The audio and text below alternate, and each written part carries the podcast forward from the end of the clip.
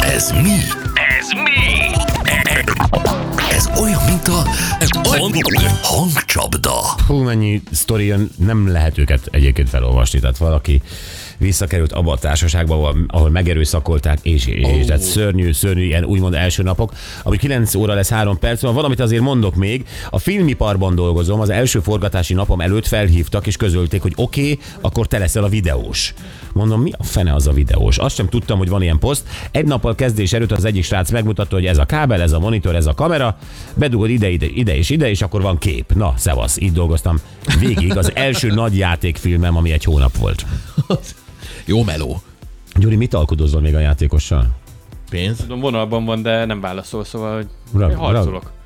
Rakd rá. Mi van Sanyival? Most éppen uh, ilyen, ilyen várakoztatóra tett, most újra hívom. Jó, a, ne hívd újra, hívjál valaki mást. Ö, első Jó. nap intézet árva voltam, nagyon tömény volt, képzelj el mindent, igen mindent, és az első nap tulajdonképpen évekig, míg megunnak, és jön egy másik első napos. Intézet. Igen.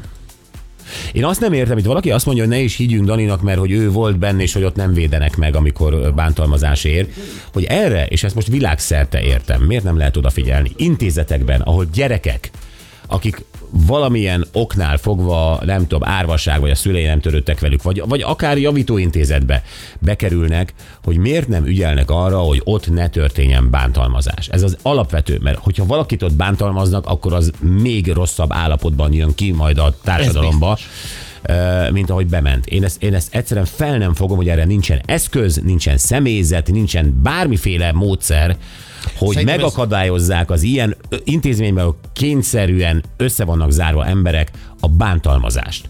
Fel nem fogom, mert ez, ez, ez nem lehet olyan nehéz ezt megakadályozni. De, szerintem de. Szerintem meg nem. Szerintem nagyon nehéz lett a bántalmazásnak. E, Millió egy formája van, és mondjuk egy ilyen beavatkozás után valószínűleg egyébként még rosszabb helyzetbe kerülnek.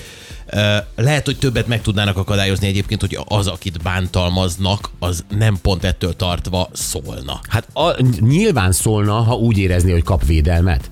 Mm. De miután Nem, szerintem, mert fél attól, hogyha ő védelmet kap, ezt tudod. Ez a nem, nem szóltam a szüleimnek, mert majd, ha ő beavatkozik, akkor engem még jobban bántani fognak, hogy tudom. Nem, nem, nem, nem, nem, nem, nem, nem tudom.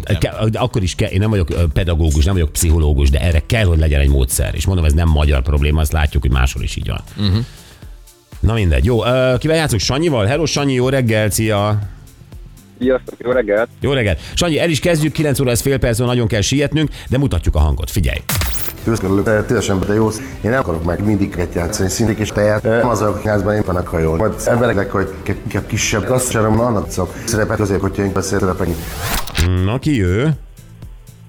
Szabó Győző. Igen, ez az. Emberek azt szeretik, és erről majd szívesen beszélek, hogy főszerepet játszani színházban. Én már annak örülök, hogyha inkább kisebb, de jó szerepeket játszok.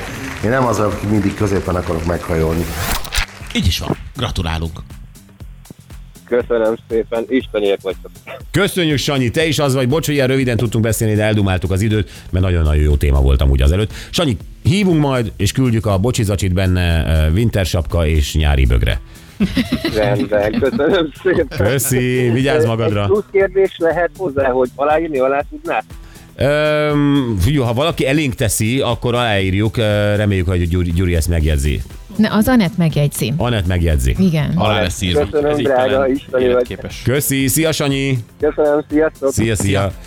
Öm, jövünk vissza a Vokcival, és ő még mindig kollégént akar tenni a szervezetünkbe, ami nem baj, mert nagyon-nagyon hasznos. A vita csak azon van, hogy a, ez, ezekkel a tablettákkal valóban be lehet-e szedni, vagy nem. Nekem mondott orvos olyat, hogy teljesen felesleges, mert a kollagén így nem épül be a szervezetbe, hogyha tablettában nyered be.